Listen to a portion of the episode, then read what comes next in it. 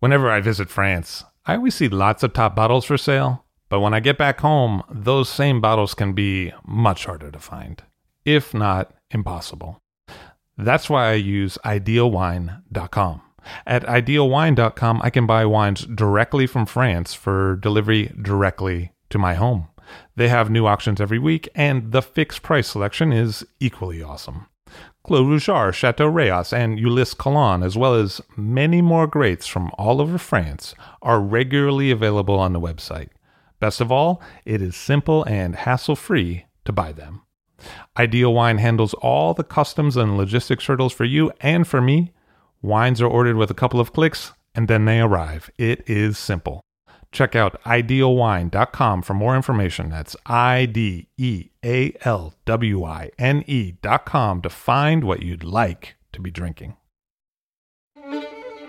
I'll drink to that, where we get behind the scenes of the beverage business. I'm Levi Dalton. I'm Aaron Scala. And here's our show today.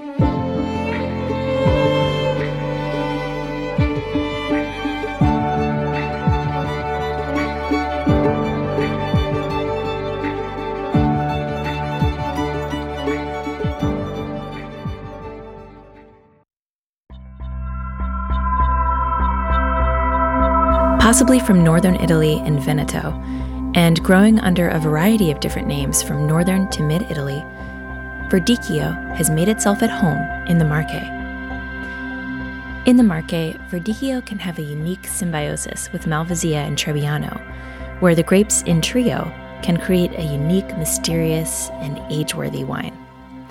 It can also be bottled on its own and can be truly ethereal with some age. Verdicchio has been confused with Trebbiano often in the past, but especially with D N A profiling, the story of Verdicchio is becoming ever clearer. In fact, Verdicchio's past helps clarify some of the passions and motivations of people living in Italy in the fifteenth and sixteenth centuries.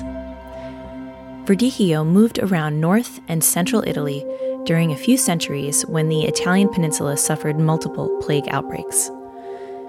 Some outbreaks would be small, hitting a few hundred people in a localized area. And when an outbreak happened, little spots, lentil-like spots, would show up on the skin, and then lymph nodes would swell, and rarely would anyone live beyond the fifth day of catching the disease. Usually, if one person in the house contracted the plague, everyone else in the house would catch it and die around the same time. It was just devastating. Outbreaks swept across Europe, leaving hundreds of thousands dead in the wake. In this time of uncertainty, a time when you're constantly reminded of humankind's mortality, and a time when entire populations searched for a greater meaning in it all, some of the greatest art was born. During one of the most devastating plague outbreaks in the mid thirteen hundreds, called the Black Death pandemic, that claimed millions of lives, uh, during this time, Giovanni Boccaccio wrote the Decameron. This book is set just outside of Florence in a deserted villa during a plague outbreak. The ten characters in the book hunker down outside the city to ride out the plague. The villa was likely empty because its owners probably were plague victims, and its new inhabitants told stories to wait out the Florentine epidemic and hopefully avoid infection to save their own lives. The basic premise of the story, that we all probably read in high school, highlights some of the social unrest that motivated people in the thirteen hundreds to sixteen hundreds during plague outbreaks. People wanted to leave cities during the outbreak. Empty houses and villas were there for the taking. People were dying left and right, and this caused many people to act differently than they may have in non-plague times, acting impulsively, living in the moment. But perhaps most tellingly, as the book's frame story shows, many people just wanted to move out of urban plague zones and take cover in less populated areas.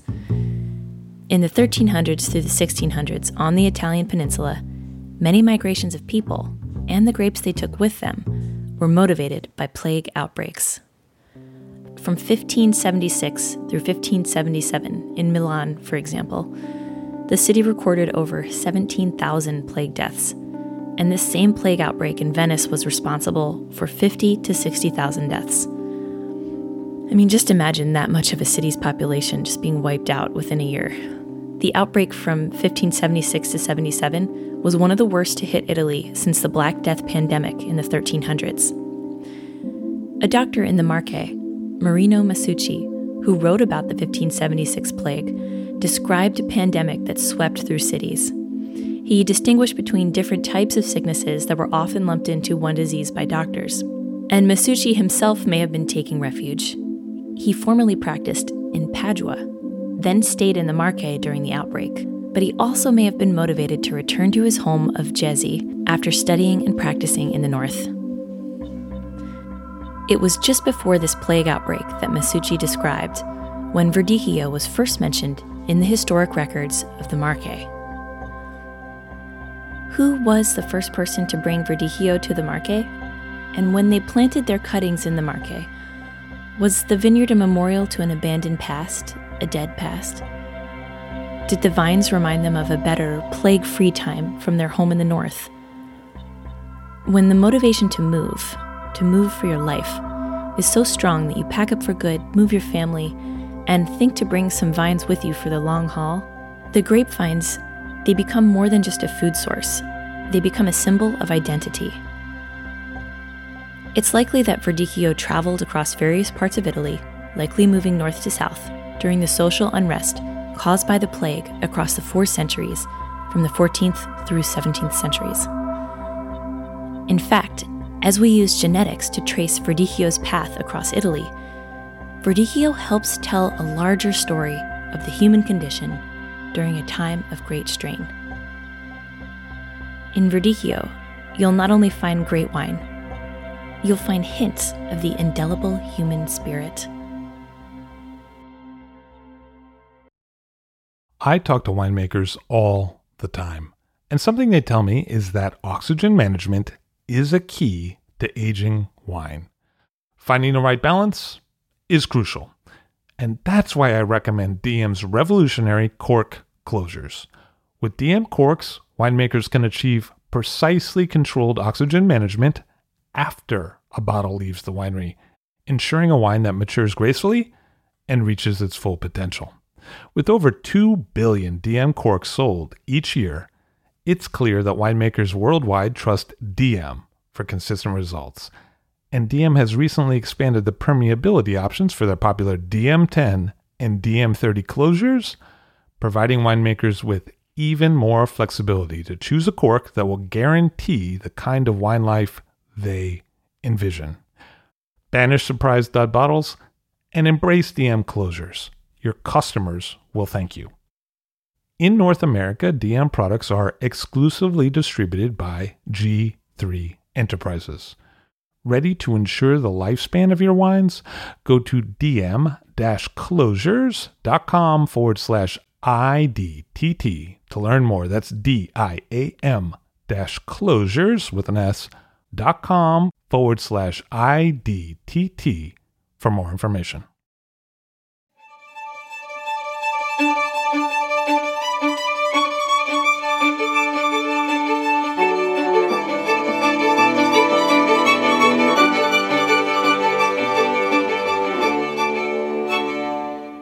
Corrado Dottori of La Distesa in the Marche of Italy. Hello, sir. How are you?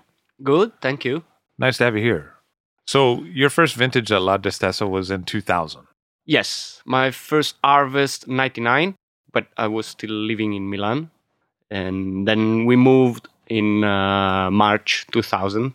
My first vintage was two thousand. And what brought about that move? Why did you decide to move from the city to the country? It's a good question. I grew up in, in Milan, and I, I studied there, and I graduated in economics. So not um, winemaking? No, no, no, absolutely not. And I began to work in a bank, an international bank. And then it, this was the, the end of the nineties. So it was the period of the boom in the Nasdaq, in the, all the finance system was really booming, and everybody was asking for stock options, and it was a very crazy world. And my family, they were from, from the Marche region, so they owned these small pieces of land, But my father was an engineer, so he left the region in the sixties and seventies. And so we grew up in, in Milano, me and my brother. And this land was ran to farmers that took half of the production working in the fields. So at that period, in at the end of the nineties, I thought that could be uh, like a dream to change my life and try to do this experience. So going back to my father's land and uh, and try, I was I was already, you know, not an expert, but you know, a lover of wines. And so with Valeria, my wife, we decided to change our life. So what was your first move when you arrived in the Marche? The idea was at the beginning was not really to to make wine, but was to to change our life. So we went to live in this house that was uh, was not a ruin, but there weren't people living there since twenty years. So we began to restore a little bit the house, and we opened a small uh, bed and breakfast, like a farm holiday.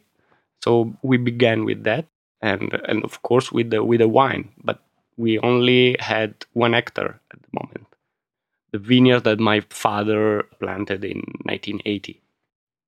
And it was Verdicchio. Yeah, because Cupramontana is is called the so called the capital of Verdicchio. So ninety percent of comes from Verdicchio grape. So that's a nice head start, though, in the fact that you start and you get twenty-year-old vines. I mean, it's only a hectare, but...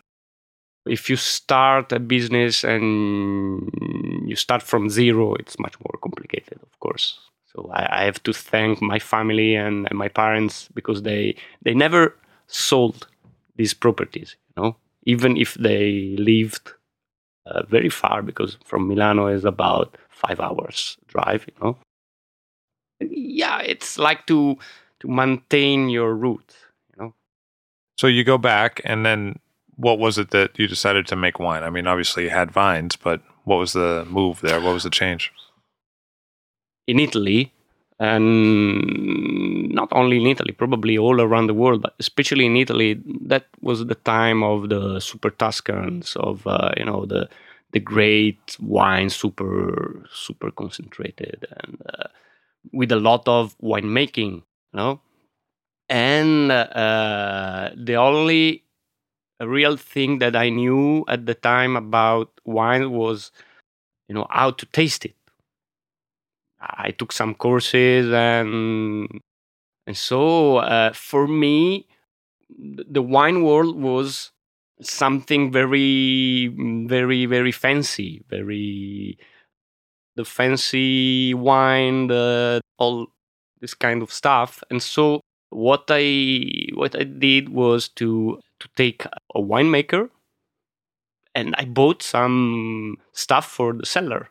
So we had these very old barrels, and we, we took all uh, off from the cellar, and we bought the stainless steel, new uh, machines, and we began to make wine in the way that at the moment uh, we thought was the way, you know? I only had one low in mind, that was I want to be organic, to make something which is safe for people and for the nature, you know. So this was the, the first first step.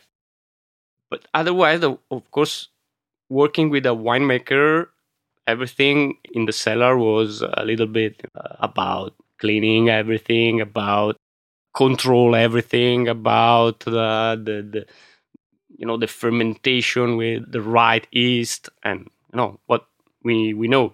We know uh, what m- winemaking is. And uh, so I started in, in this way. Did you like the taste of the wines? Yes, yes. The wines the wines were were good and were authentic.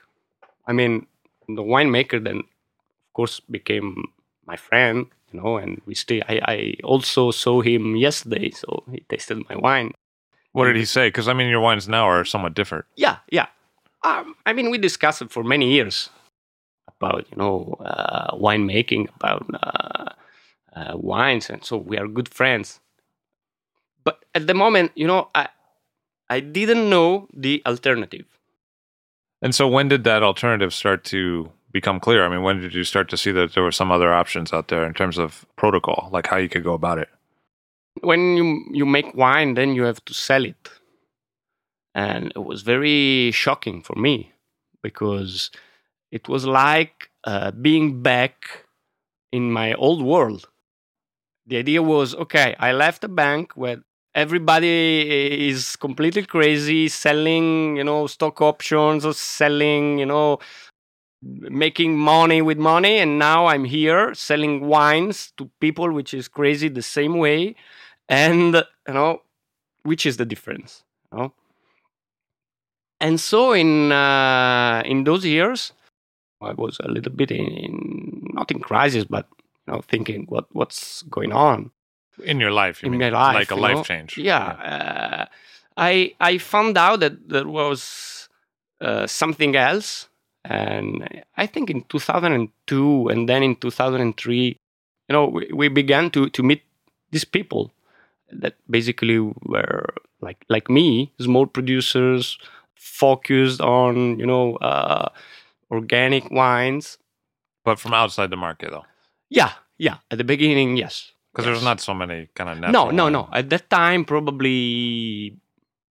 Probably the only one was uh, Natalino Crognaletti from uh, Fattoria San Lorenzo, probably. And so we, we, we began to go to these small markets, and uh, meeting many people and many wine growers also from France, where probably this movement was born. People from Beaujolais and stuff like that. Yeah, from Beaujolais and then from Loire and then from all over. And then was the moment when the, the book from uh, Nicolas Joly was translated in Italy, and the moment when Josko Gravner began to work with the amphora. Uh, so it was... Like a revolution stuff, you yeah. know, everything was changing, and uh, and in two or three years, you know, um, uh, I decided I, I went to France to meeting some producers, and I visit Marcel Lapierre, and his wines were very shocking for me, and but also Pierre Breton, and, and in Italy, of course, uh, Stefano Bellotti, Angiolino Maule, and, and many others. And so I began to, to work about this way of uh, of winemaking, you know. And uh, so from two thousand four, actually, we began with natural, a uh, little bit of natural uh, fermentation, spontaneous fermentation. How did that work out for you? At the beginning was very, um, was, I was so, I have so, I had a fear, you know, really a fear, because when...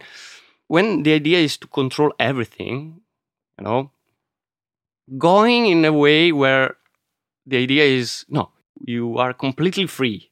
You are, it's, it's really difficult, you know, because uh, every day you are there tasting, you know, during the fermentation, oh, there is a bad bacteria or, oh, the reduction, oh, the oxidation, you know, it's... It's difficult because it's like when you jump in the void. You don't know where you you, you are going. So the f- first years were very, very tough. And also the discussions with the winemaker were very, with the enologue, were very tougher and tougher, you know, because I told him, okay, let's reduce the sulfates. Oh, no, you cannot. Reduce the sulfates, okay, let's uh, use less, you know, something.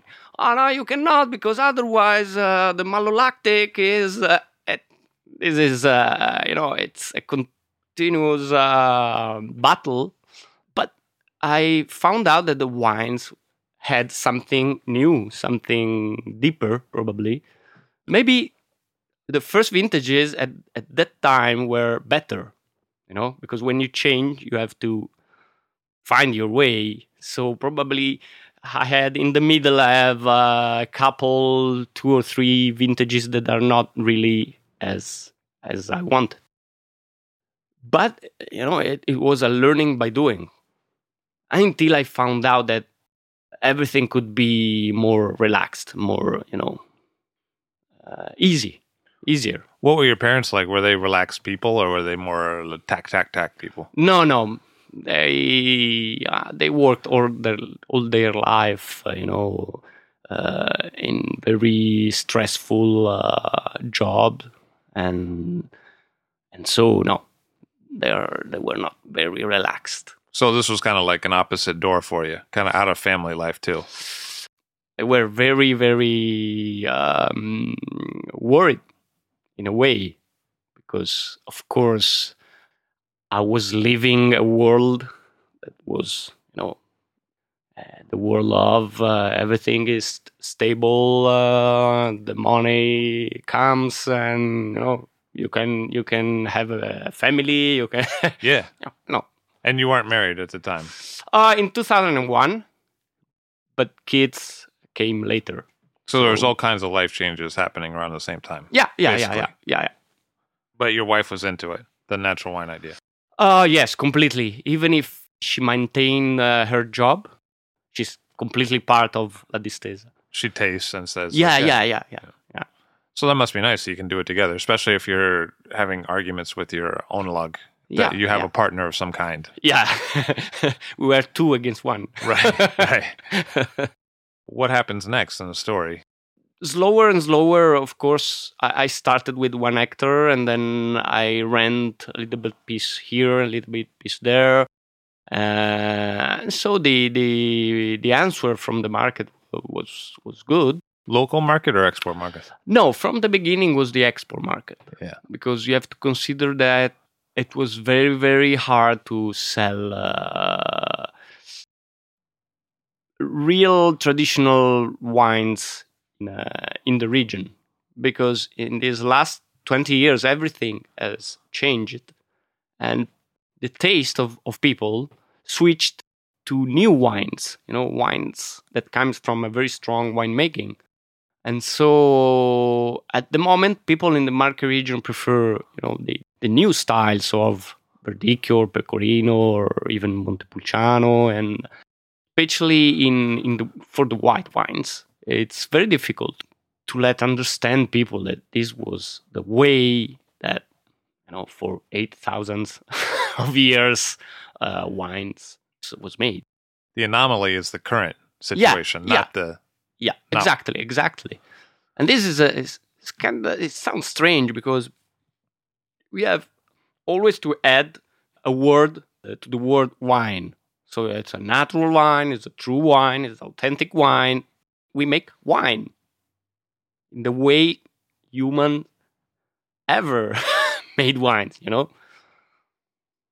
It's like now having the organic certification. I pay for put, you know, uh, green leaves on my label, but I pay I pay that I'm working safe. Right. And, and, and you know, but probably it's the other way that yeah. should pay, right. a penalty. Like, you know, yeah. a penalty, a tax, you know, a carbon tax, uh, something, you know, because they are making pollution in, in doing uh, an industrial farming, you know. Uh, but I, I, I don't want to make this, you know, fighting between the, the big and the small. You can be small and making uh, a very bad farming, you know. It's not about being big and small, it's about uh, making good wines and bad wines for me at the end. And so the export markets that were supportive were... I have uh, to confess that at the beginning was very, very important. Yeah, and still now, still now. Now everybody is uh, looking to the, the export because nobody in Italy drink wine anymore. The consumption is, you know, really falling. So you started with a hectare of Verdicchio, but yeah. subsequently you started working with Trebbiano, Malvasia, yeah. and then red grape varieties. Yeah. Trebbiano and Malvasia were there because the old vineyards were also complanted, you know, planted with different varieties. The pure Verdicchio, the Verdicchio one hundred percent is something that comes from probably the last two decades. Oh, really? So it's yeah. a fairly recent thing. Yeah, yeah, yeah, yeah. before the, the D O C law, which is uh, back to nineteen sixty-eight, uh, Verdicchio was uh, was completely a blend of different grapes, different varieties. So Verdicchio was for sure the most important, but uh, there was in the blend Trebbiano, Malvasia, and also many other, like also Albana or, you know, Moscato, was very different varieties. And then when, when the, the D O C came, they said, no, it had to be uh, at least eighty-five percent Verdicchio. The old vineyards maintain a little bit of Trebbiano and Malvasia, but then in the last two decades, it's like one hundred percent Verdicchio. With the new clones, which are being selected in the late eighties, first first years of the nineties. So do you ever see those old bottles in the cellars of the Marche? Like, do you ever open up old wines from them? No, no. It's very difficult to find something because at that time, you know, Verdicchio was a very popular wine, very, very popular. The with, amphora with, bottles, like that kind yeah, of Verdicchio? Yeah, yeah, exactly. And probably with Chianti uh, in the sixties uh, was the most popular wine uh, abroad, you know. White was the Verdicchio and red was the Chianti. But was a very easy, very, very easy wine, uh, something for pizzeria, for uh, the summer, but without any chance to age. And this probably is the reason why in the seventies and the eighties it came a very big crisis, because the image of the variety and of the wine was very, very, very low. So uh, prices were low and people were leaving the region, uh, and all the vineyards were cut off. But that gave you an opportunity, right? Because you could come in and get old vines, either rent or buying them. Uh, yeah, yeah, sure. It was an opportunity, but in another way, we lost a big, big heritage, you know, a big, big heritage. Because, for example, my old vineyard is thirty-six years old. It's not an old vineyard, but it is an old vineyard.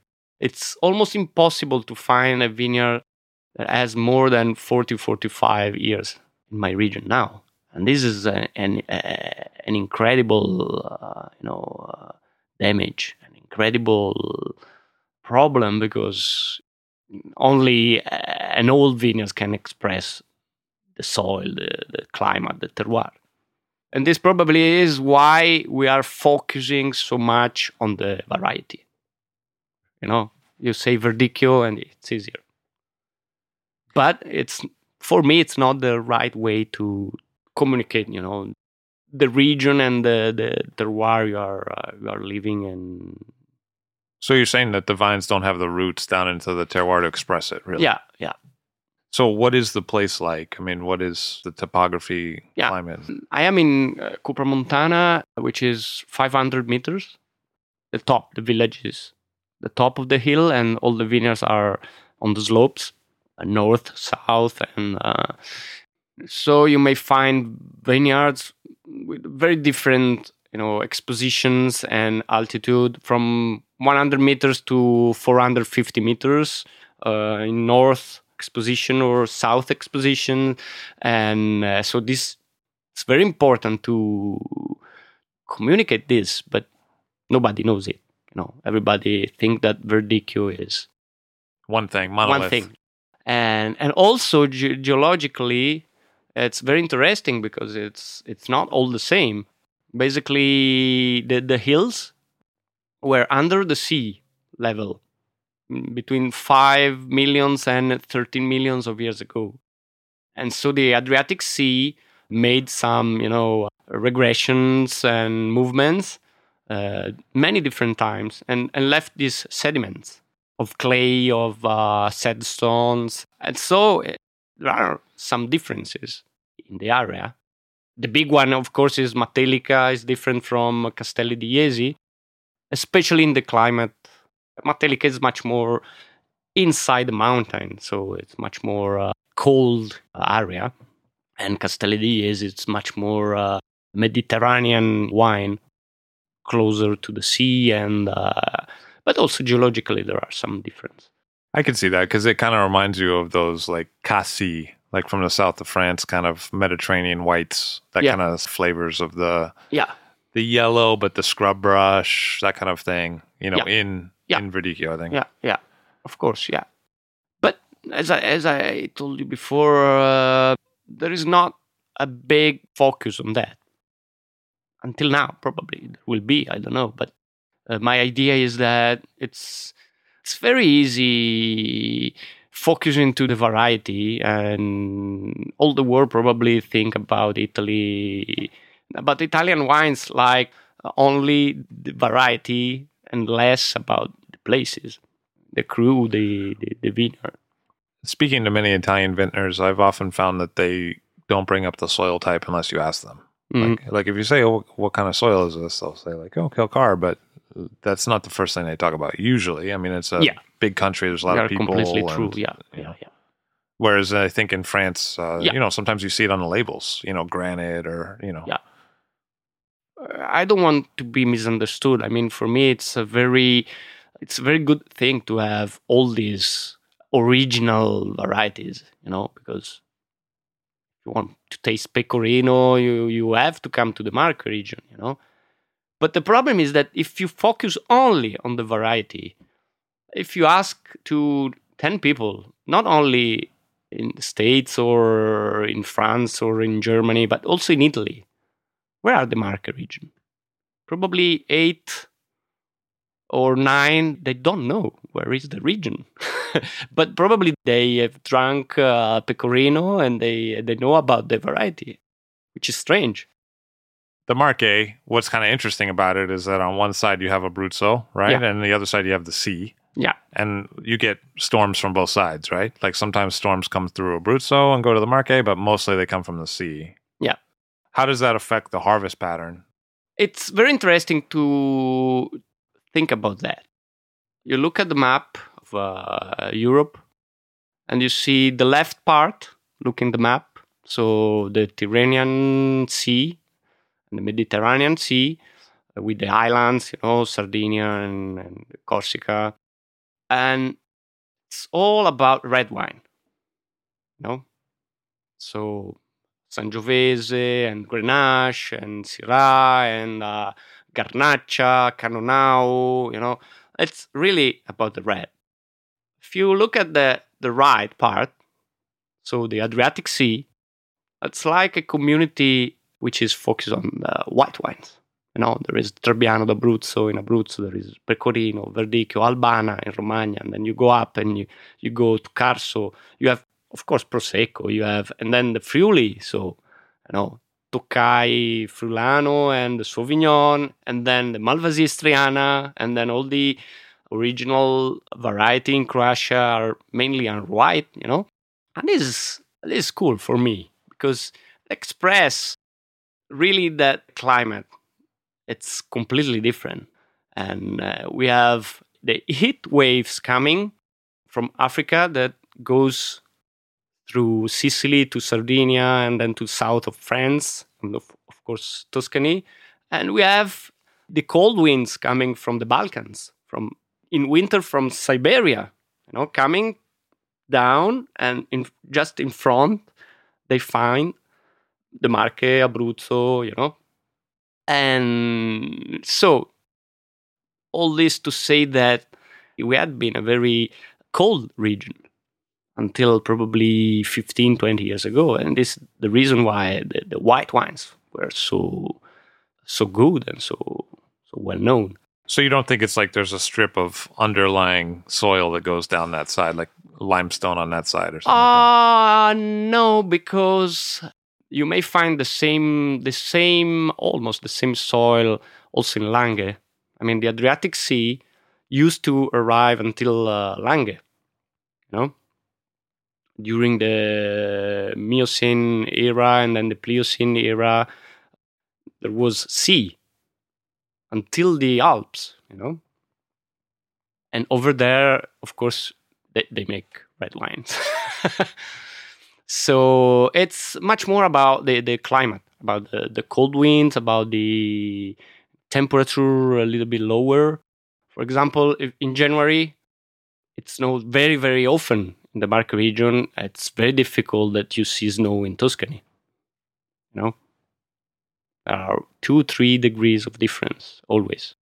The Marche has a like a high degree of state mandated parks, right? Like there's uh, yeah. forest preserves and yeah. parks, yeah. wild animals. Yeah, uh, especially in the south, but near close to Abruzzo, there, are, there is a, this beautiful, beautiful park which is called the Sibillini Park Mountains. Uh, but also in other, in other, in other area close to the Apennines. And there is this other beautiful park, which is uh, the um, Conero Park, which is right in the middle of the sea. And uh, it's a mountain that goes down to the sea. And it's pretty famous for wine, which is the Rosso Conero. So that means it's not just a monoculture, right? Like it's not, you're not just walking into vines after vines after vines. There's some mixed things going on. Yeah, yeah, yeah. You don't look so many vineyards uh, if you come in the Marche region. A lot of cereals, a lot of uh, olive oil, a lot of uh, animals.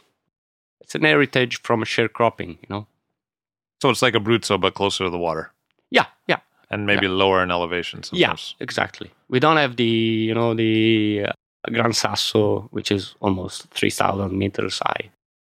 And so when did you start to really like your own wines? I mean, I, I was in love with the two thousand four. That was my first, first vintage. But of course, it wasn't perfect. It was, uh, was a very good vintage. So maybe it was it was good for me because of of the vintage. But then probably two thousand ten was, was uh, the first vintage that I really, really understood that my way was found. Are those both cooler years? Yeah. ten for sure was uh I mean it's it's strange because we are talking now about cool vintage, and if you see the statistics, they are still above the average. So it means that really really we had uh, switched completely changed in the climate in the in the area. So we consider cold vintage like the the ten or the two thousand four, which were cool but completely normal if you see the, the average. But we had, you know, seven, three, uh, eleven, twelve uh, that were completely out of the average, you know? And fifteen also. When I think about the kinds of things you were saying earlier about the people that were interesting to you, I mean, usually when people express those kind of interests, they also experiment a little with skin contact or maybe have some clay in the cellar. Or were those ideas that you had at some point? You know, it's very it's very easy to uh, to fall in this uh, misunderstanding, which is, uh, oh, I, I make natural wine, so my wine should be strange, should be Uh, orange, should be, you know, uh, fermented in in clay or in strange stuff. For me, it's not about that. It's simply about making good wines. And uh, so I didn't really, I mean, I experimented a lot, but I never uh, thought that the way was make it strange, you know, make it completely. There is, for me, there is always a tradition. There is always a line that you, you must follow. You know? So for me, it's making a good wine, uh, having respect of a tradition and have it, having respect of the terroir. That, that's my way. And so you have the three grape varieties that are white that you grow, and how do they express themselves differently, and when do you decide to blend them together or not?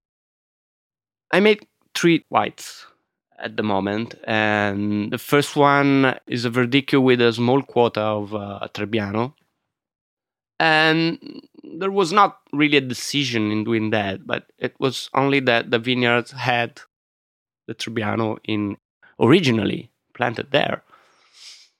And the reason why the other wines, the Riserva, is a one hundred percent Verdicchio is strange, but it's only because it's an old vineyard But the part that was not planted with uh, Verdicchio was planted with Sangiovese. So when we harvest that vineyard, of course, we only take the Verdicchio, the white. You know? So this is the reason why it's one hundred percent of Verdicchio.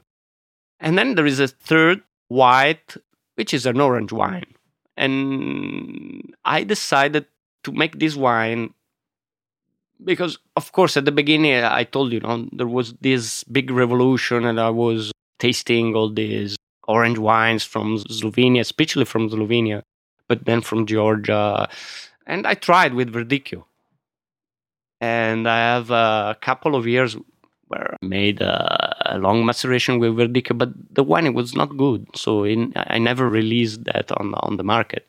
I was not convinced about the wine.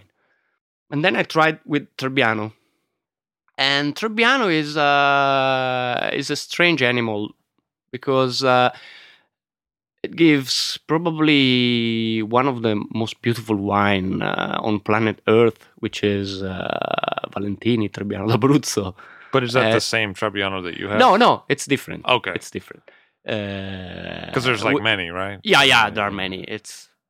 It's, uh, but at the same time, Trebbiano gives probably the worst grape for the worst cooperative, you know. In a way, it's like Sangiovese. You can make oh, the best Brunello di Montalcino and the worst bag-in-box. And, and so which is the difference? Probably terroir, probably the soil, probably, you know, the way you work, you, the way you make farming, you know. And so it's... It was interesting for me trying with Trebbiano, and so the third wine is basically is a sixty percent Trebbiano with a little bit of Verdicchio and Malvasia. And I must confess that Trebbiano, I, I fell in love with Trebbiano variety, and the, the last vineyard I planted was mainly Trebbiano. Um, but what kind of Trebbiano are you planting? Is it? Ah, uh, basically we we we can plant Trebbiano Toscano. Okay. Yeah. Yeah. There is a list of uh, variety that are uh, you know allowed to be planted in the region, and uh, there is not Trebbiano d'Abruzzo, and not, for example, you can plant Malvasia Toscana, but not Malvasia uh, Istriana, which is strange because uh, the Croatian is closer to market than Tuscany. That's some part of of Tuscany, so it's kind of. But it's the same. You can you can uh, buy a Marche Bianco I G T, but Riesling or Chardonnay. But you cannot buy a Marche Bianco I G T Verdicchio or Pecorino because uh, are protected uh, in the D O P, in the D O C. So it's confusing. So was there ever a tradition like in Tuscany of blending red grapes and white grapes together, like how it used to be for Chianti? Did that ever happen with? Not in Cupramontana. The red wine was really residual, especially after nineteen sixty-eight. There was uh, red wine, but it, uh, red wine was consumed very, very young. Uh, in November, December, January, in the first uh, winter, with a very, very short maceration. Like uh, a very easy, easy wine, like a Novello, without the technique of Novello, of course, without the maceration, the carbonic maceration, but it was a very easy, easy wine.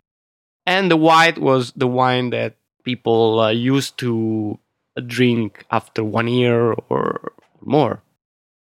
I still feel like there's that divide with Marche Reds, where it's either a straightforward one or a really, really complex, a lot of wood kind of one. You know, it's like the really straightforward, cheap Rosso Conero or Vernaccia Nera, and then the one that's like got the special label that's not yeah. cheap. You know what yeah. I mean? It's meant to be like serious. I think we are still working on uh, on the red in the region, because I'm I'm sure we can we can do beautiful red wines.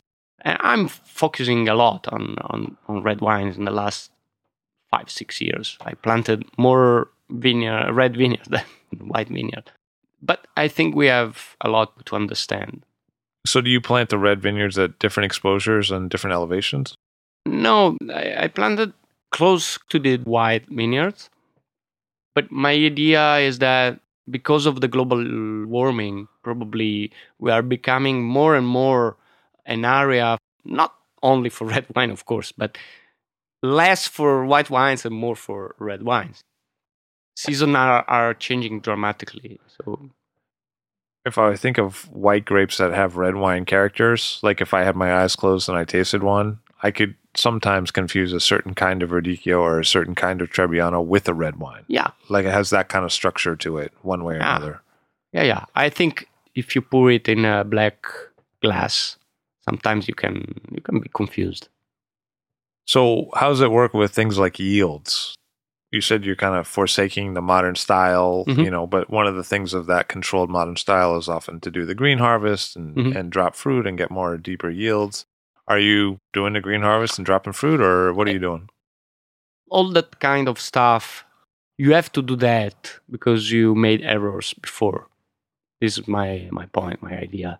Probably you didn't make a, a right planting at the beginning, or you made a lot of fertilization, or uh, maybe the pruning were was not correct.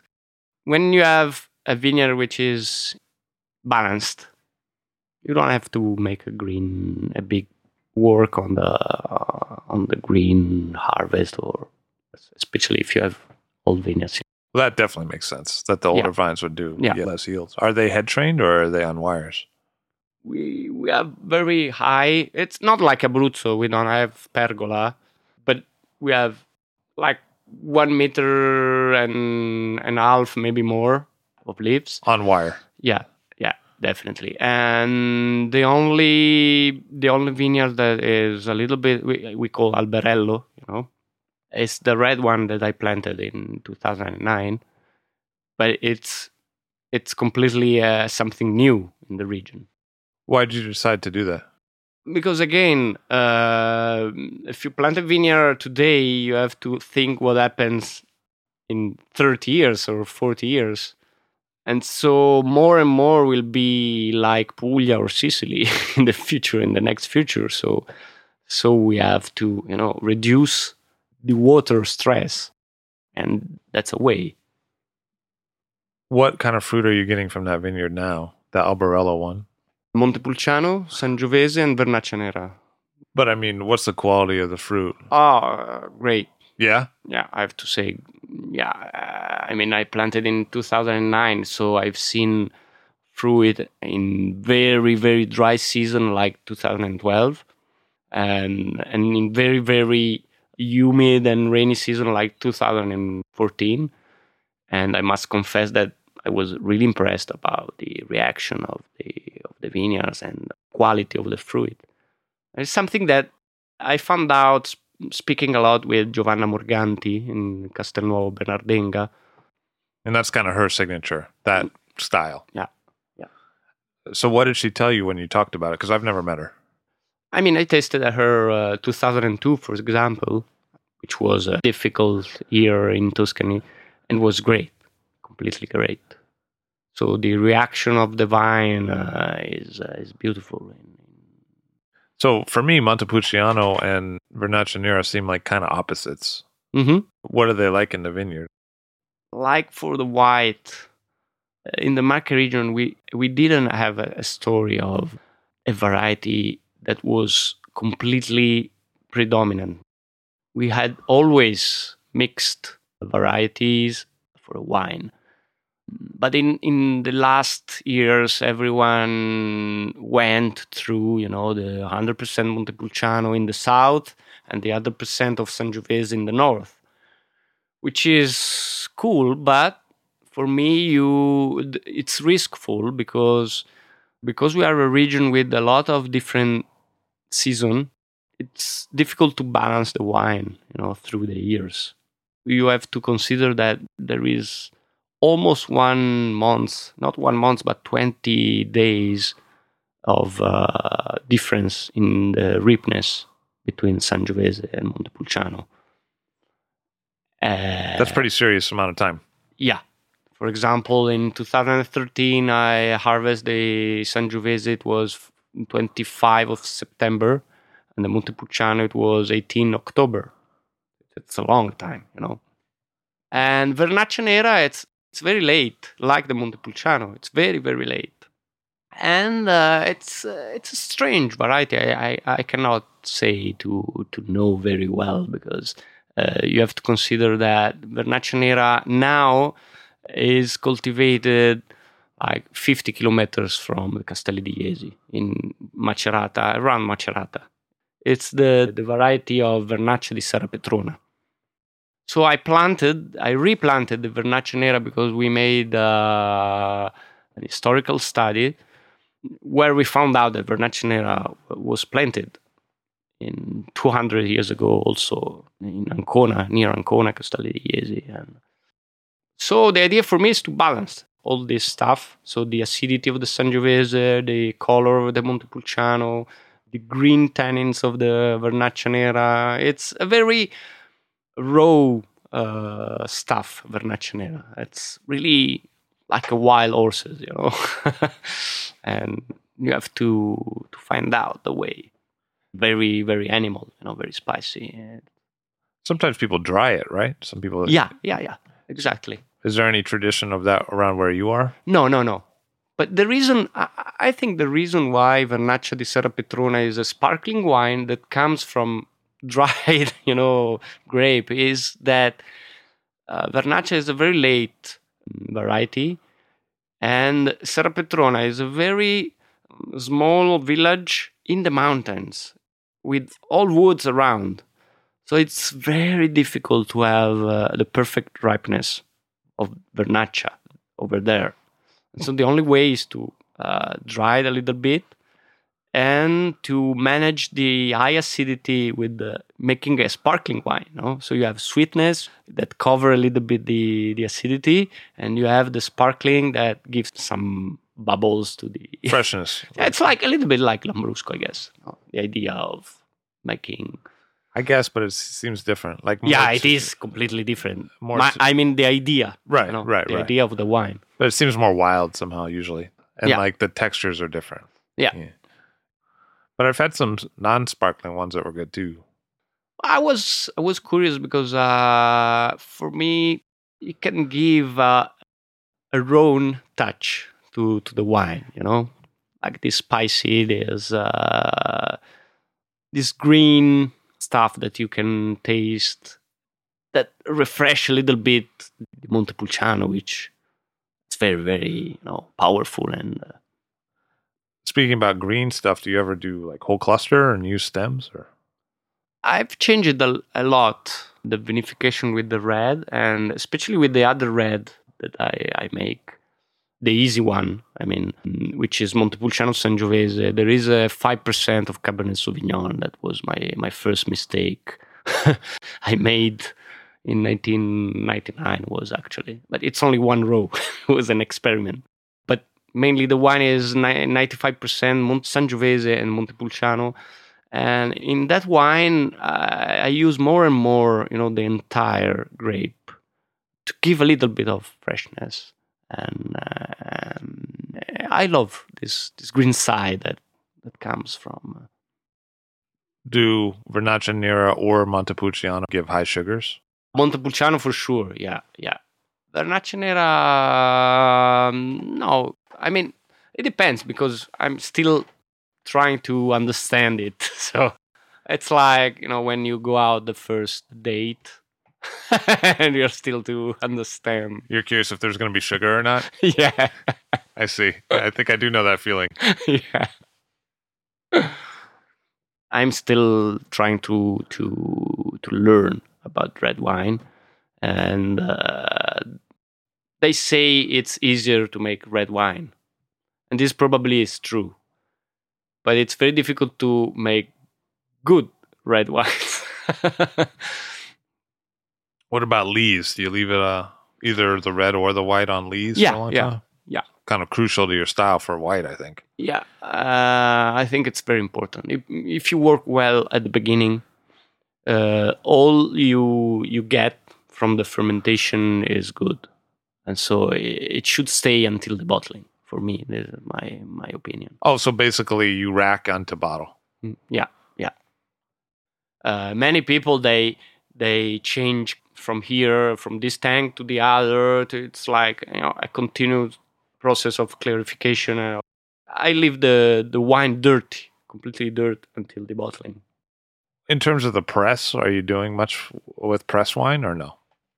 It depends a little bit with uh, with the the kind of uh, vintage it has been, you know, because after the maceration, the skin could be very, you know, very bad, very destroyed, completely gone, and so it's better, you know, you press and you take it for home. But sometimes there is still something that you, you can extract. So it. it It depends. It's something, you know, my winemaking is something really sensitive. It's really, uh, I, I, you know, I taste, it's something really being with, with the food in the, in the, uh, in the ground, you know. And that's the fun part for you. Probably. Yeah. Yeah. It's completely, it's completely, it's a poetry, you know, it's like create something. And so you've been doing it the way that you want to do it, at least for white, for about ten years, right? Mm-hmm. So the next ten years, what do you think might happen? Because it's been a lot of changes in the time that you've been there already. You know what? I, I'm never satisfied. So this is a problem. It's, a, it's my character. You know, it's my my way of being. So uh, I'm trying to experiment. So now we have this rosé, which is uh, not a, ros- a real rosé, is a blend of uh, white and red grape made at, you know, the ancient way, and uh, and it's a new stuff, you know. So uh, I think the idea is to become more and more like a rural community, you know. I think you cannot only uh, make wine. I mean, we, we also make olive oil, we make cereals. Uh, and so the idea is to, we we, we have a music festival that it's a big happening in end of June usually. And uh, I mean, the, the idea is like making uh, a community of people that loves Um, wines, but also culture, you know, culture and uh, art and music. And so con- connecting people, making something that usually happened only in the big cities. In my region, the young people, they left, you know, the, the region because they wanted to study and to, to live in the big cities and to go to cinemas, to theaters, you know, to live uh, an active life, you know. But now you, we can do this also in the countryside. And more and more, I think that the chance for the future is transform the city in a way, in a place where you can make farming, you know, like like in New York City. I know that there are places, park or or houses where you can, you know, cultivate tomatoes or something else, and and making the uh, you know, something which is typical of the big cities, like festivals, like artistic performance in the countryside. So this relation between the city and, and the countryside, for me, it's really a challenge. Corrado Dottori would like to connect people with wine. Thank you very much for being here today. Thank you. Thank you very much. Corrado Dottori of La Distesa in the Marche of Italy. All Drink to That is hosted and produced by myself, Levi Dalton. Aaron Scala has contributed original pieces. Editorial assistance has been provided by Bill Kimsey. The show music was performed and composed by Rob Moose and Thomas Bartlett. Show artwork by Alicia Tenoyan.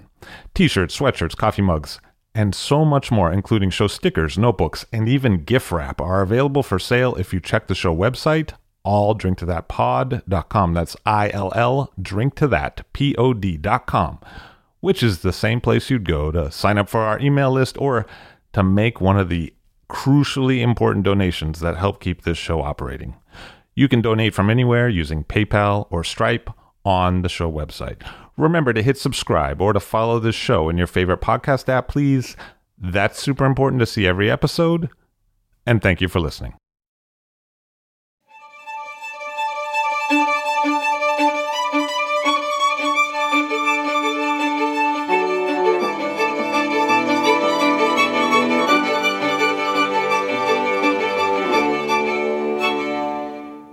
This episode was made possible by Vinitaly, the world's largest wine fair, held each year in Verona, Italy.